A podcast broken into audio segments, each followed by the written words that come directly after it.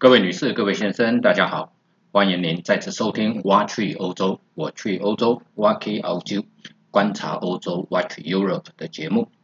我是台湾瑞士单国深度旅游专家，也是漫游旅人的瑞士作者发哥杨振发。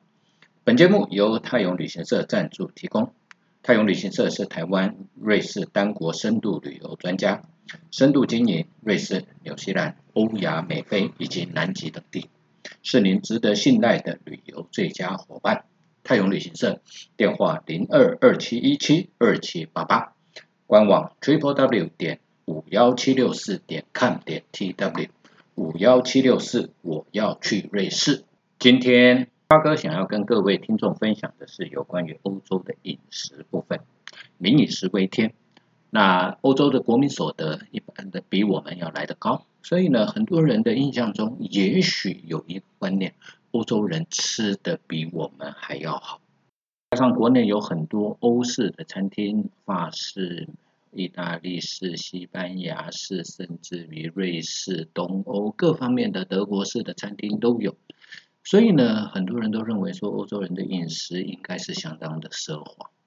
如果了解欧洲的人，大部分的人都知道，欧洲人对于食物。非常的珍惜，非常的重视，所以呢，他们会把送上来的食物都吃光。他们从小教育小孩就是要珍惜食物，所以呢，小孩子对于食物里面的餐盘里面的食物一定都会吃光光。而且呢，有时候像发哥常常跟瑞士的司机一起吃饭，瑞士的司机呢，他们在吃完。饭了以后，吃完饭菜了以后，如果盘子里面有酱汁，他们还会拿面包把酱汁呢擦干净，涂在，然后沾着面包一起把它吃下去。所以呢，他们是非常非常珍惜食物的一个一个地方，不像我们台湾，台湾很可惜，对于食物的浪费来讲的话呢，我们应该要再加以检讨。尤其是呢，我们有很多的超商，我们有很多的超市，那食物呃很多食物呢到期了以后就不能吃，然后就丢弃了。这个部分来讲的话呢，我们应该要多加珍惜啊。再来就是呢，欧洲人的食物一般而言，我们去吃到会觉得欧洲人的饮食，当然地中海地区的饮食是非常。健康的饮食，他们吃了很多的葡萄，有很多的这个那很多的蔬菜啊，番茄这些东西对健康非常好。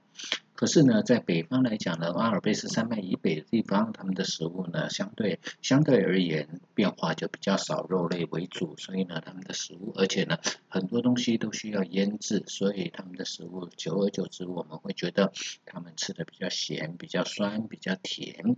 这个呢，是跟我们印象中也许不一样的地方啊。当我们到欧洲去旅游的时候啊，很多人呢会觉得说，哎，那我们的去那边吃的东西好不好呢？我们习不习惯呢？适不适应呢？啊，一般而言，如果说我们住的是旅馆的话，早餐都在旅馆里面使用。而欧洲的早餐呢，一般来分会会分为说英式早餐。英式早餐来讲的话呢，面包比较少，他们的热热食比较多，他们的呃火腿都会煎过，然后会有豆子之类，有当然牛奶、咖啡、茶这些都有。可是呢，相较于美式早餐而言，他们是是比较简单的。美式早餐在欧陆的部分呢，就是比较啊式样比较多，而且是比较丰富，有有很多的面包，有蛋，蛋也许有好几种的。选择，然后呢，啊，有水果啊，有火腿，有培根，有优格，有果汁，有茶，这还有咖啡，这些可以选择。所以呢，早餐对我们啊台湾的游客而言，到欧洲吃早餐是一件享受的事情。我发哥相信很多的听众朋友。在台湾啊，因为上班上学，大家的时间都很早，所以呢，很多人的早餐都是在路边早餐厅买个东西到办公室，或者是呢找个地方坐下来，囫囵吞枣吃一吃。吃早餐只是为了一天的活力，为了生存下去而已，没有美味而言。除非到了假日，也许啊到某些早午餐的餐厅去那边坐下来享受。可是到欧洲的话呢，每天的早餐大几乎都是自助。式的。所以呢，您可以呢按照你自己的选择，像按照你自己想要吃什么，然后呢做美丽的摆盘。那之后选一个好的位置，漂亮的位置，景观很景观景观美，心情佳的位置呢，坐下来了以后，慢慢的享用早餐。而且呢，它一般来讲会有咖啡跟茶，但是呢，一般早餐如果说它放在餐桌上的咖啡并不是很可口的，所以有很多的早餐啊，大部分的旅馆你可以找服务生跟他点，我要 latte 的话呢，就点 latte macchiato，或者是呢你要 cappuccino，或者是你要 americano，甚至呢你可以点 espresso 或者是 espresso macchiato，这些都可以。那甚至于五星级的旅馆的早餐，早餐还会有香槟。啊，所以呢，这些啊早餐对于我们游客而言，对观光客而言，发哥认为坐下来好好的享用一个早餐，那是你的权益，你慢慢吃，慢慢慢慢欣赏风景。日之计在于晨，所以每天有一个好的早餐之后，相信你就会有愉快的一天。但是由于早餐是自助式的，所以呢，很多人也许对于每一个是每一样菜，他都想尝试，所以呢，千万不要每一每一种菜拿太多，你可以呢，慢慢慢慢的每一种都去尝试一点点一点点一点点，而不要拿了很多放在餐桌上，然后。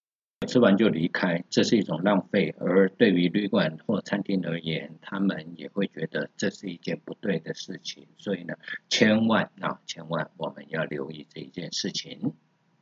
晚餐，很多人在旅游的时候都会想说，我要找一个地方坐下来吃。其实欧洲人本身而言，他们的午晚餐，其实欧洲人一天三餐里面大概只有一餐是热食，其他两餐是冷的。自己，他们自己呢？早餐大部分都是吃冷的啊，午晚餐、午餐很多都是自己带准备便当啊。他其实他们不叫便当，他们会做三明治，或者是做汉堡，或者是呢做气死带面包这一些呢带到办公室。中午的时候呢，找个公园，找个空旷的地方坐下来，然后呢就吃个午餐。晚餐呢，也许就会回家啊，就是会弄一点热的东西来吃。可是呢，他们吃而言，他们也不会像我们吃的那么丰盛，往往一碗汤啊，然后配着面包，这样子就可以一餐，或者是呢做个日主菜热食，然后这样子吃。很多人看过帅哥主厨到我家，那个主厨呢去做一个正式的晚餐的时候，他们都是做三道四，就是汤或前菜，然后有一个主菜，最后有一个甜点。这个对欧洲人来讲是非常正式的一个餐点。可是呢，对我们而言，我们也许会觉得说，啊，我台湾咖啡厅吃的也是这样子啊。我到咖啡厅去，我还吃啊，我有汤，我有主菜，我有甜点，甚至还付一杯咖啡啊。可是呢，这个对于欧洲人而言，他们就是一个很正式的晚餐。四到四的话，那已经是那已经是呢，等等于是皇帝的享受了啊。所以。我们在晚餐来讲的话呢，到了餐厅啊，不论呢我们是团体或个人，您到餐厅的时候呢，记得啊，欧洲的餐厅大部分都需要定位啦啊。可是呢，如果您没有定位的话，去那边有空位，他还是服务的。可是欧洲人的餐，欧洲人不会每天都上馆子打牙祭啊。一般而言，他们一个礼拜、两个礼拜去一趟馆子打打牙祭，所以呢，他们不会天天上馆子。他们到餐厅吃饭是一件非常享受的事情，所以呢，餐厅绝对不会挤，也不会像台湾的餐厅。急急忙忙把你要把你送在你那坐下来点餐送餐吃完收了以后，然后呢他还要卖下一摊的客人，就是所谓的周转率。欧洲的餐厅不会强调周转率，所以这种情况之下坐下来吃饭都是慢慢吃。所以欧洲吃饭有时候吃一餐两个小时三个小时，这个对他们而言是非常正常的事情。好，到抵达餐厅了以后呢，正常来讲，在门口我们要稍等一下，啊，稍等一下做什么呢？他们他会问说，请问你有没有定位？你有几位呢？啊，如果有定位，他会安排桌子，他就会带你到你的位置。如果没有定位的话呢，他会呢找一个位置让您坐下来。坐下来了以后呢，如果是冬天的话，因为我们都有外套，会有大衣，所以呢，外套跟大衣千万不要放在自己的椅子，挂在椅子后面。他们一般欧洲的餐餐厅都有衣帽间，可以寄放你的你的这个。衣服，那离开的时候，也许有时候会给点小费，有些地方就不用给小费。坐下来了以后呢，餐厅的侍者拿来的第一个绝对不是菜单，应该拿来的都是饮料单。欧洲的餐厅连水都要付费，茶水。酒或者是呢其他软性的饮料都要付费，没有免费的。那有人说，那我团体去都有免费的啊？团体是因为旅游业者跟餐厅要求的，他们的餐里面是有包水，所以这种情况之下是不一样的。那所以呢，当水都要钱的时候，欧洲人就会想说，那我喝我喝矿泉水，我喝矿泉水呢也是一样，我喝呢那个带气的矿泉水也好，或者是呢我喝其他的软性饮料，或者是喝酒，欧洲人喝酒，吃饭的时候喝酒那是很正常的，有时候啤酒，有时候红酒，哦，有时候白酒，这个都很正常。可是欧洲人在吃饭的时候不会喝烈酒，这个倒是跟我们是不一样的。啊，好，那点完饮料送来饮料了以后，他就会。给你菜单，菜单你拿到了以后呢，一般来讲呢，汤或者是前菜，或者是主菜，或者是甜点这一些啊，他们都会分开来列。那最简单的就是请你，如果说你对这个餐厅不熟，那你就请侍者帮你推荐。他服务生呢，绝对会把推呃他们的好的好的食物推荐给您，所以呢，您也不用担心。那当餐送来了以后，一般而言，我们很多人也不是太习。惯西式的西式的餐饮，所以这种情况之下呢，面对很多餐具呢手足无措，不晓得要哪不晓得那哪一只汤匙先用，哪一只叉子先用，还是哪一只刀子先用。所以这种情况之下呢，其实很简单，从你的左右两边最外侧用到最内侧。如果汤的话呢，一般汤的汤匙会放在你的右手边。那如果说主菜来的话呢，你。你的左边是叉子，你的右边是刀子，拿着刀叉一起吃。吃完了以后，譬如说我们喝完汤了，你要如何让服务生知道说，哎，我喝完了啊，你可以收走了啊，或者是呢，我就不再吃了。这种呢，其实它我们有一个密模式密码。一般去欧洲吃饭，你千万不要呢大声的请叫侍者说，哎，waiter 你过来或怎么样不。这个是不礼貌的。一般来讲，一个眼神或者一个手势，他看到了，他就会过来。然后他过来看的时候呢，如果说你喝完汤了，你的汤碗跟盘子之间，你把汤匙放在外面啊，汤碗跟盘子中间的话呢，横放，他就知道您喝完了。如果说呢，你的汤匙是插在这个汤碗的斜放的话呢，他认为你还要继续啊。那一般的欧洲的欧洲人的习惯，他们会等一桌的人通通放下来吃完了以后，他才来收，然后呢再准备下一道菜，再送下一道菜。所以呢不会说，哎，我先吃完了，你帮我先收去好不好？这个是不会的啊。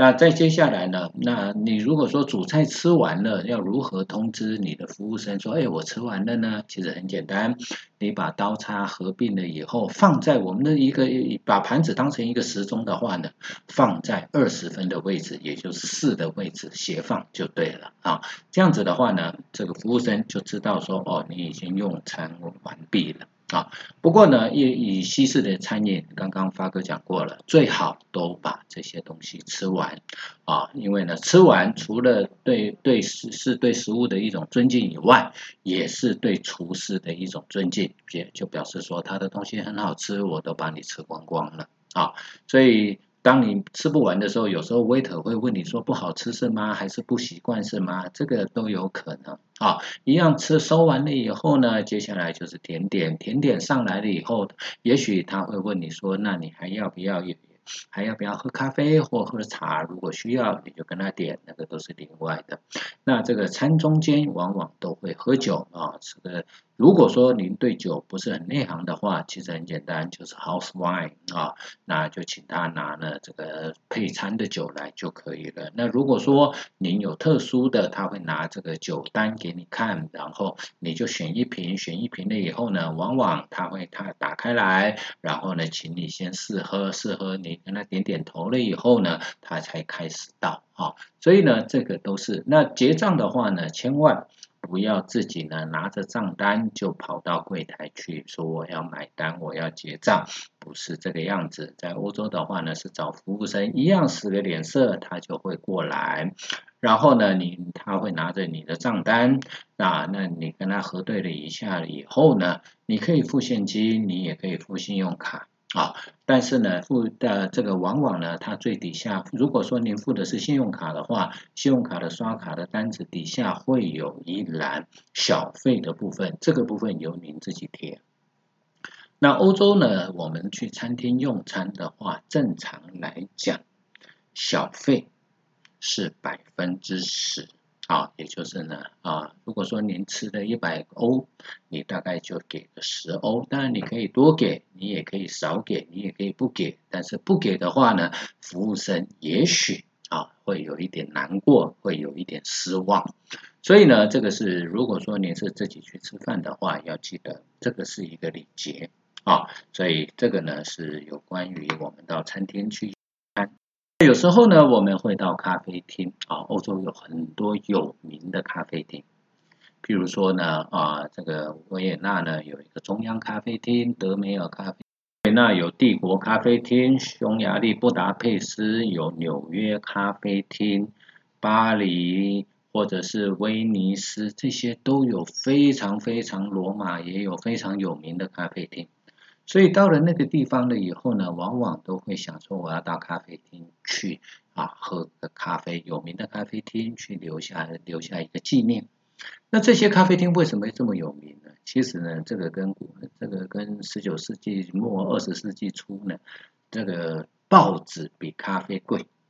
所以有很多的政治家、很多的文学家，甚至记者这些呢，都混在咖啡厅，每天去看报纸。而且呢，咖啡厅订的报纸有很多，所以这种情况，花一杯咖啡的钱可以去看很多的报纸呢，这个是一个很划算的事情。所以才会有呢，彼得·阿登伯啊，他讲了：“我不在咖啡厅，就在往咖啡厅的路上。”这一句名言，他呢是他有一个雕像在维也纳的中央咖啡厅里面。所以喝咖啡的人，喝咖啡是一项艺术，在欧洲是生活。它有很多的路边咖啡厅、露天咖啡厅。那我们一般呢，国人比较不喜欢晒太阳，会觉得呢，那我在室内喝比较好。可是老外的话呢，你会看到他们呢，通通都坐坐在露天的咖啡厅，喝咖啡、看报纸、看人，戴个墨镜，男士穿着风度翩翩，女士打扮花枝招展。就坐下来，优雅的喝杯咖啡，偶尔看看过往的行人，偶尔低头看看桌上的报纸，或者沉思，或者微笑。当我们抵达咖啡厅的时候，一样，我们也是需要服务生帮我们带位。带到位置上了以后，我们也不要急，坐下来，翘起二郎腿，戴上你的墨镜，然后呢？拿起桌上的报纸，管他看得懂看不懂，只要不要拿反了就好。也要装出我们在欧洲的优雅。后就点杯咖啡，咖啡呢不是拿来干杯的，尤其您是坐在户外的话呢，这个费用可能会比您站着站在这个柜台那边喝会来的贵。所以这种情况之下呢，慢慢来。所以咖啡也需要有时间，也要有悠闲。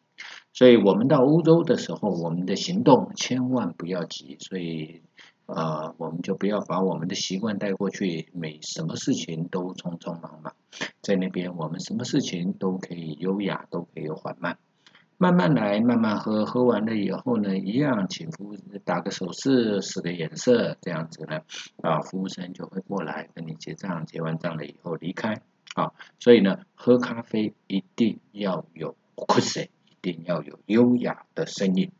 那在欧洲也难免不了啊，在街头会买买街头的小吃。这个呢，你可以你可以边走边吃，但是欧洲人比较少。一般来呢买，一般来说买了东买了东西了以后，找个位置找个位置坐下来，然后呢慢慢的品尝。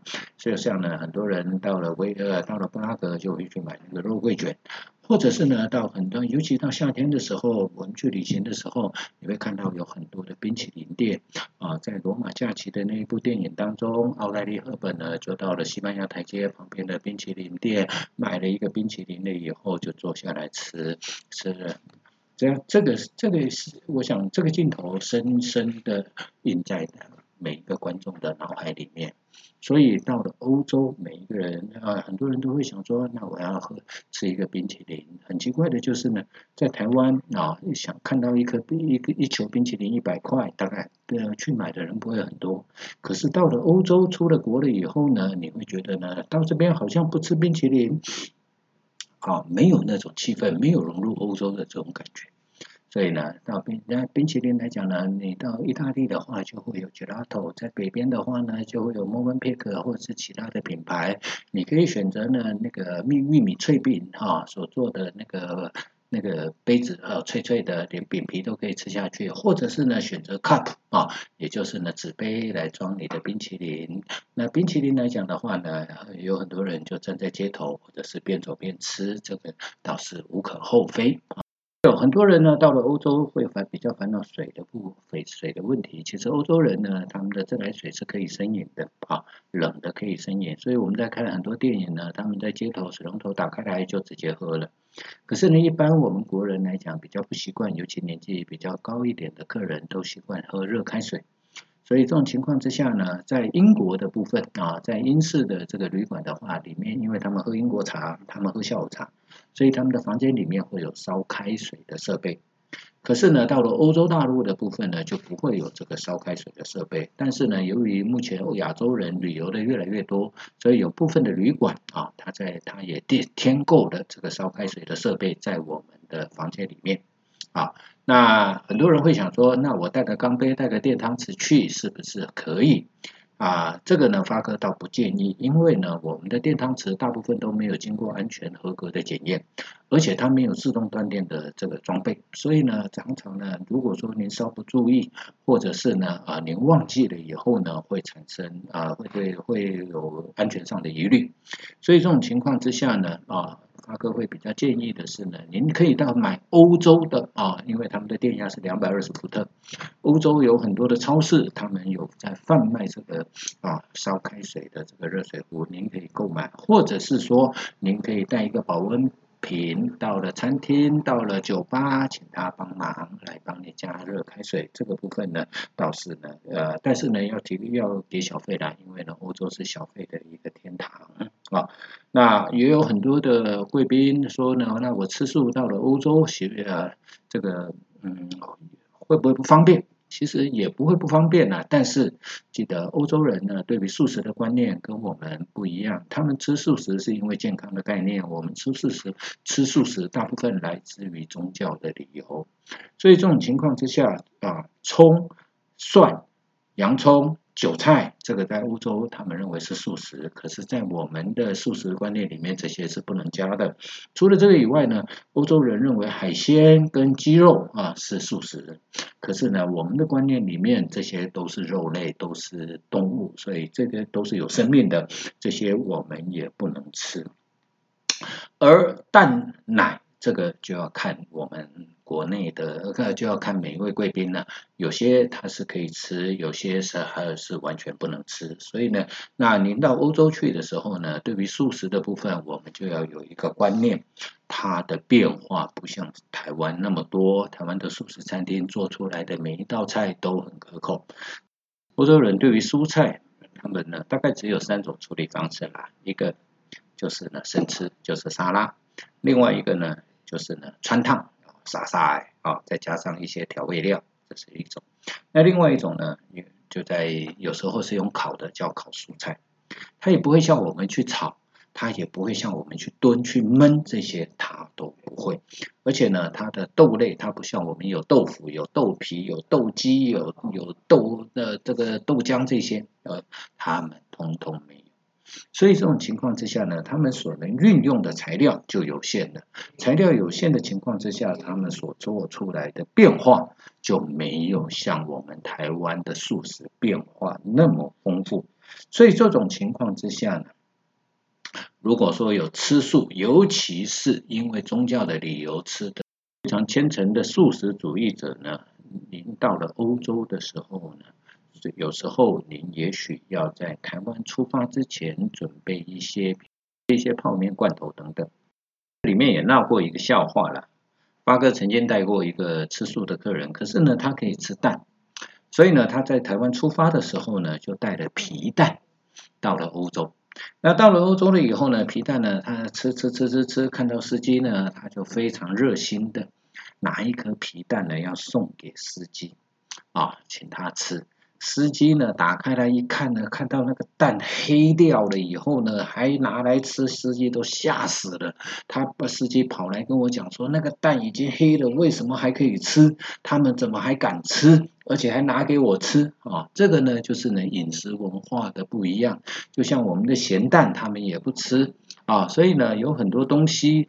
在东西的饮食文化上是不一样的，在不一样的饮食文化当中，我如果我们出国，我们没有去了解欧洲的饮食的话呢，常常也许会有一些啊这个误会产生。欧洲的料理啊有很多很很好吃的，像西班牙的有名的世界上有名的欧洲料理呢，比如说西班牙的料理啊，然后意大利的料理、法式的料理。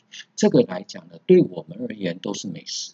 可是阿尔卑斯山脉以北的，我们来看看，德国有名的就是香肠、猪脚啊；瑞士有名的就是气势火锅。然后呢，到到了北欧，丹麦呃，我挪挪威有名的就是鲑鱼啊。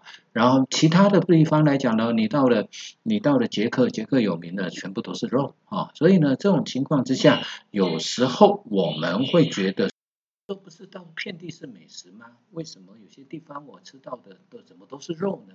那就是因为每一个地方的食材不一样，所以呢，他们所做出来的料理也不一样。所以我们在前往欧洲之前，如果说我们先有一些了解的话呢，我一定会让我们的旅游更加的快乐。今天发哥就为您分享到这边。本节目由泰永旅行社。台湾、瑞士单国深度旅游专家赞助提供，谢谢各位听众的收听，我们下次再见，拜拜。